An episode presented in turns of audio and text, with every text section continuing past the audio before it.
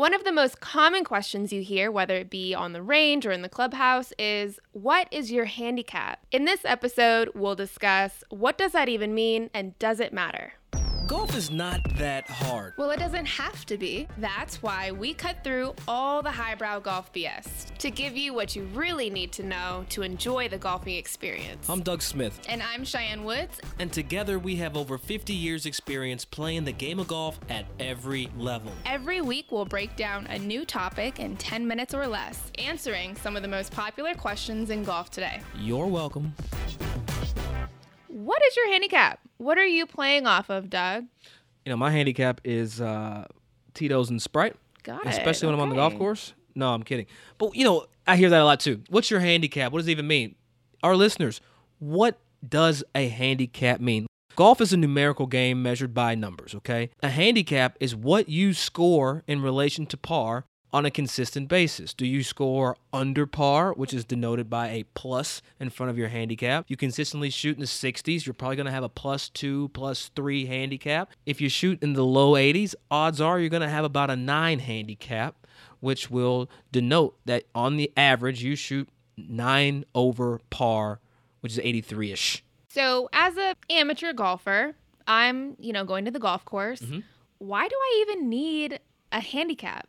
Is it something that I need to go sign up for? Is it something I just calculate on my own? No, actually, uh, you go to a GHIN system, GHIN spelled G H I N.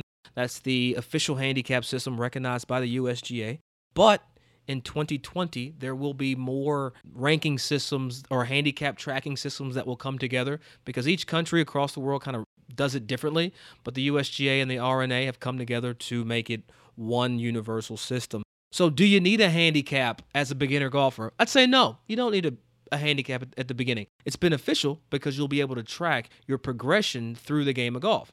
Odds are you're going to start with a very high handicap. I'm assuming in the teens, high teens, low 20s handicap. And as you progress, you'll be able to watch yourself get better numerically. You mentioned the benefits of having a handicap. One thing that I think is really cool with the sport of golf is the opportunity to play different formats, play at your local club, play play in team events where you can use your handicap to benefit not only yourself, but your team, win prizes, have fun. But I do know there are some people that take advantage of the system. Absolutely. Played in this recently. I was out in Vegas and we played an event, and a random team said that they shot astronomically under par for two rounds. I think this team was like 46 under par, uh, a two band best ball. Insane. It's nuts. It's it, it's almost you need a 15 handicap to shoot 74 in back to back rounds. It's crazy. It's not going to happen. But we're noticing a trend. It's people are cheating the handicap system. The handicap system was created to level the playing field so that people of varying talent levels could actually compete against each other week in and week out, day in and day out at their clubs and their club championships and various tournaments and matches. And when players that shoot consistently three over par, which we'll call a three handicap, are claiming that they're eight handicaps where they're going to get five strokes to par, it's cheating. It's cheating if you're better than your handicap says you are when the system's designed to level the playing field. And that's really what makes golf so unique is that we have this handicapping system where no matter what your skill level is, you do have that even playing field. So when people go out to these events, and I've definitely been a part of them, Absolutely. when I felt like my team killed it, we came in with like 21, 22 under, and you have that crazy team. That magical team, that just magically shoots their career round, all four of them, Well, they have four And- four guys at ten handicaps that Right. shoot nothing. even par. So it's definitely frustrating, and it's something that people should be aware of that's out there. Don't be that person. Play to your handicap. And I think some people listening right now are probably talking to you. Don't cheat your handicap. It's not fair. The whole point of a handicap is so that you can compete on a level playing field, on a balanced playing field. And you're skewing your numbers to uh to uh the lower side. So you're better than you are. You're telling people that you're worse than you are, and you're beating people hands down by cheating. And I'm just saying that there are golf gods, and I've experienced them. If you cheat the game, they're going to come back to get you. You're going to get that crazy bounce on the sprinkler head into the hazard. So don't be that person. Golf karma's real. It People is. think it's not. You know, when you have a wide open fairway and all of a sudden you've hit it six fairways over in the water, Yes. That is golf karma. So be careful. So why should we care about the handicapping system even though there are people that cheat it all the time? The handicapping system is just a way so we all can compete, enjoy the game that much more. When you cheat the system, you cheat the game. Golf is such a ladies and gentlemen sport that there's no room for cheaters. But like society, golf is a microcosm of it. So there are going to be some cheaters and people that cut corners. Definitely. And one other point I want to make for the people out there who may not be familiar with handicaps is in order to create a handicap, you have to be a member of some sort of golf league, golf association. You know, locally here we have the Arizona Golf Association, which you join, you get your handicap through them.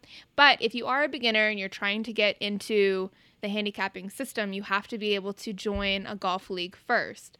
And one thing I actually learned in researching this topic was that there's multiple golf leagues in every state. It's a golf league, whether you're a working mom or you're 40 and above in age, or you're a firefighter, whatever the case may be, there's a golf league for you to where it's like a club where you can play, meet Absolutely. people, and then you get your handicap and you can kind of improve your game from there. I like the handicapping from a from a standpoint of being able to track your progress in in in the game.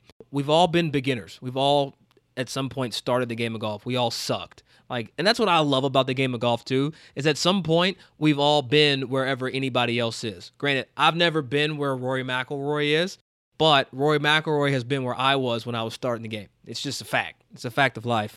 And that's what the handicap system is created to do. It's created to level the playing field against you, the listener, and Rory McIlroy. If Rory goes out on your local course and he's playing with you and he shoots two under par, and you go out and you're a six handicap and you shoot four over par, you two tied for the day. And that's the beauty of the game. That's the, the- beauty yeah. of handicap. It's the only sport that you can do that where you can play head to head with anybody, any skill level, and still feel like you have a chance. and you can compete. Because let me tell you something right now. If I get on the basketball court with LeBron James, I'm gonna get moved out the way. it's just a fact. Like I'm Really? to, I'm gonna get just You don't say. Hey, I'm huge in my mind. Leave me alone. But you can't do that in basketball. You can't do it in football. You can't do it in baseball. Golf is the only sport where you can play against the pros on a level playing field thanks to the handicapping system. meaning it's the best sport ever. Time for Let's Get Technical. We are taking things a little deeper, and we have a question straight from Instagram. What is the proper setup of wedges for a single handicap player, or really for any player? You know, Cheyenne, that's a great question. I think at some point in our golfing career, we've all had to decide on what our wedge makeup should be. A great rule of thumb is whatever your pitching wedge loft is, subtract that from your highest lofted wedge. So, for example, if you want to carry a 60 degree wedge and your pitching wedge loft is at 46 degrees, we go 60 minus 46 gives us 14. And then we're going to take that 14, divide that by 3, and that 4.67 repeating number is going to give us what we need to gap in loft between each wedge. So what that means we would need to carry a 60 degree wedge, followed by a 55 and a half degree wedge, followed by a 51 degree wedge, and then we'd end back up at our pitching wedge at 46 degrees. So Cheyenne, what are the lofts on your wedges? I'm carrying a 60 degree wedge, 56, 50, and 46. And those are wedges that I've carried for years. The most important thing to me with all of this is just the yardage gapping. So, whether you're going out to the range and using a laser, or you're using a Trackman, or you're going somewhere and getting fit at somewhere like TrueSpec, make sure you're comfortable with how far you are dialing in your wedges. It's the most important part of the game. All right, so that's it for this week's episode of Birdies Not BS. Don't forget to give us a review.